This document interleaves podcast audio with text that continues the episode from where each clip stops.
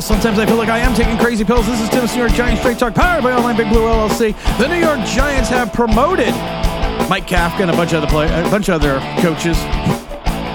Yeah, I'm, I'm going to say that slowly, and I'm going to say it maybe a little louder for the uh, for the people in the bleacher seats because I, I mean, let me let, let me get the megaphone out.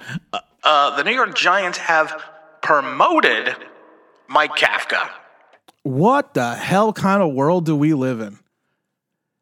I understand that you are going to sit there with Daniel Jones and deal with the mediocrity because you gave him this huge contract and you got like a $68 million dead cap number this year, another 20 something next year, another 11 million the year after that.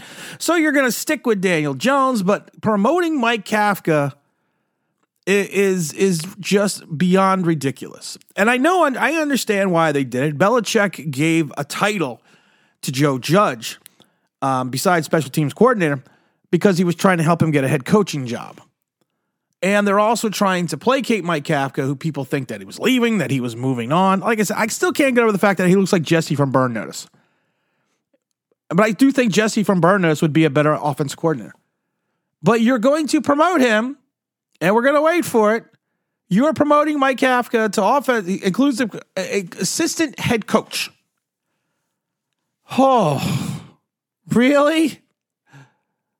I, I mean, we just promote and we just exalt re- mediocrity. You're a mediocre. You're a mediocre player. Here's 160 million dollars. You're not a very good offense coordinator. Hey, you're now an assistant head coach. and this is all evidently stemming from when the Seattle Seahawks requested to interview Kafka for the offensive coordinator position and they turned him down. This is basically just to keep them happy and keep everything quiet and keep everything going well everything ever since everything happened with Wink. They also promoted Jerome Henderson.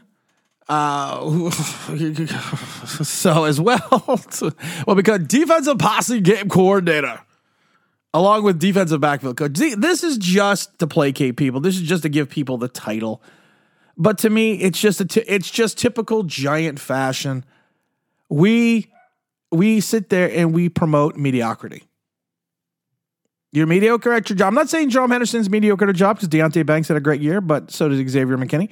But I am saying with Mike Kafka, you promoting just mediocrity. That's that's all it is. You should have just let Kafka walk. And the only reason you didn't let Kafka walk is because you did not want to replace an offensive coordinator and a defense coordinator in the same season. Because I don't see anything statistically that sits there and tells you that Mike Kafka is good at his job. I don't I don't see any progression in reference to the offensive scheming. We heard the fact that, you know, uh, excuse me, Daboll took over his play call responsibilities a couple times this season. But the, you know what? That that's that's like you're a salesperson, you're hitting 48% of your quota and they make you a sales manager. It just it just doesn't make any sense.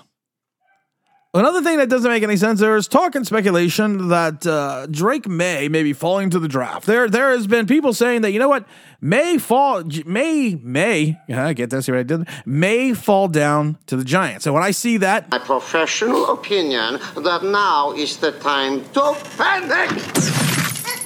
I've been trying to like Drake Maye. I really have. I'm going back and watching a lot of videos over North Carolina. I'm trying to see some of the things that he does well. And I keep coming back to the assessment that he is a more athletic Daniel Jones with a better arm. Great athlete. I, I think he's a great athlete. I think he's a better athlete than Daniel Jones. I think he's got the size. I got he's got the speed. He's a scrambler. He, he he is Daniel Jones. This is why I think he's Daniel Jones. He is a scrambler and he is a guy that in North Carolina they use as a designed runner. We've said this a million times before. Daniel Jones is a guy like a point guard who can't create his own shot. I'm not saying Drake Maye isn't that because we haven't really seen the full capability of Drake Maye because he's not in the pros yet, but he is a guy that usually runs by design. He's got a big time arm, tons of velocity. I have no problem with him throwing the outside. I would have, have no problem throwing him down, throwing the chucking the ball down the middle of the field. Have no problem with that whatsoever. I think he has. I think he has good to good. I think he has very. I think he's got good to great accuracy in the short game, and I think so in the intermediate game. I think his his long ball accuracy can be uh, something that needs to be worked on. Uh, ball placement is another thing that I think he needs to get a better understanding of as well. But like I said, he you know we've said it before. He can make all the throws on Sunday. He can make all the big time throws. He can, and, I, and I'm not one of these guys that would worry about him. You know, if, if you put him, you know, if you tell him, hey, listen, throw it to the out, you know, throw it 60 yards to the outside. I'm not, I'm not worried about it. He is what you would refer to as the typical pro style quarterback. He's big, he's strong, he's fast. And like is one of the things I like is the fact that he does have this ability. He has, you know, they they always I always use I always love the term pocket mobility, pocket maneuverability.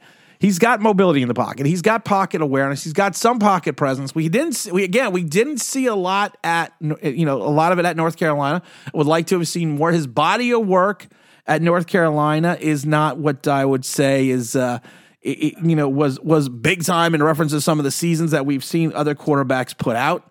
Um, so you know, we got, we have to just kind of we have to just take a you know take a little bit with a you know we got to take a little bit with again with a grain of salt and see where he is. Um, he's been in school for three years now. Unlike um, unlike uh, JJ McCarthy, who only threw the ball 659 times, he's only thrown the ball 952 times for 8,000 yards, 63 touchdowns, 16 interceptions.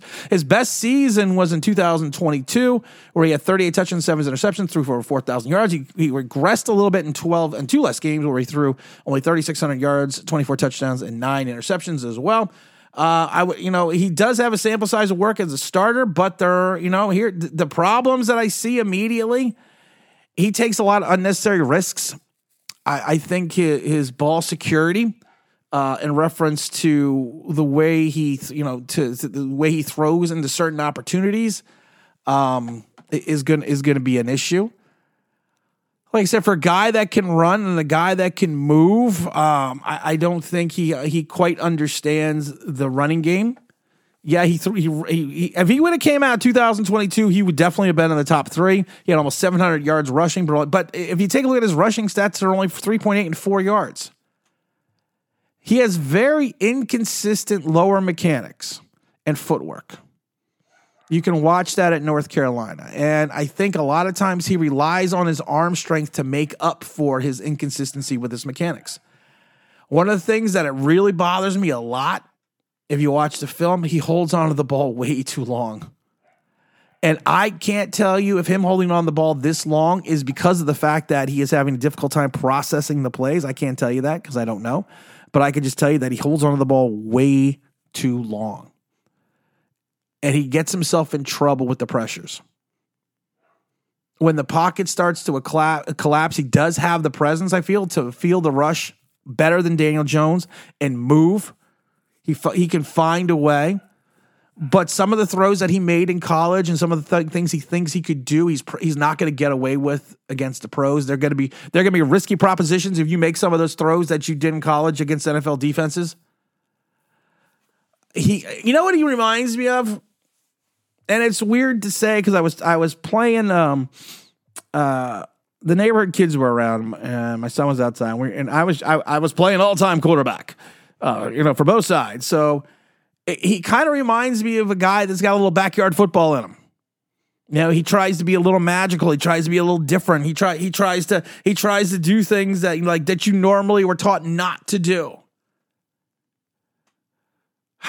And, and those and like I said, these are all things that sound like, and I've said it before, they sound like Daniel Jones. They re- they really do. He's got a high ceiling. He's like I said, with that mobility, with that arm strength, with that size, offensive coordinators are going to fall in love. He's got to, he's got a nice touch at times on his fade passes. He looks like he can, like I said, but I just don't know if he's if he has if if if his tendency to hold on the ball too long is because of the fact that he is, like I said, is limited in his play pro- and his processing ability, or whether he's trying to be a hero. You know, the, he's trying to be a hero to make the big play. I don't know. And unlike Daniel Jones, which I find interesting, he he doesn't have a willingness to check down a lot. he has a willingness, like I said, he has a willingness to hang into the pocket. So you know? I guess that's a better thing than Daniel Jones. Now that I think about it, because Daniel Jones has, has zero ability to want to hang out in the pocket. He has a, t- but like I said, there are times that he can extend the play by just checking down. You know what they always say? A five yard or three yard game is better than a three yard loss. So, I mean, these are things that he needs to learn. He's going to be a vertical passer, no doubt about it. Like I said, I think he's got a big. T- I think he's got that big time arm. I think he has that awareness. Um, but like I said, we kind of have to see where he is going to go in reference to he's going to have to find the right offense, the right offensive coordinator, and the right head coach to work with him. Because, like I said, his sloppy footwork at times are going to lead to poor, uh, poor mechanics, which are going to lead to poor ball placement, which are going to lead to interceptions. Unlike Spencer Rattler, Spencer Rattler does not need a throw, a, an elongated throwing motion to throw the ball 45, 40, 50 yards down the field. He's got a nice flick of the wrist. I think Drake Maye needs a little bit of the not he doesn't have the big elongated windup like Tommy DeVito, but he has a little bit of a windup.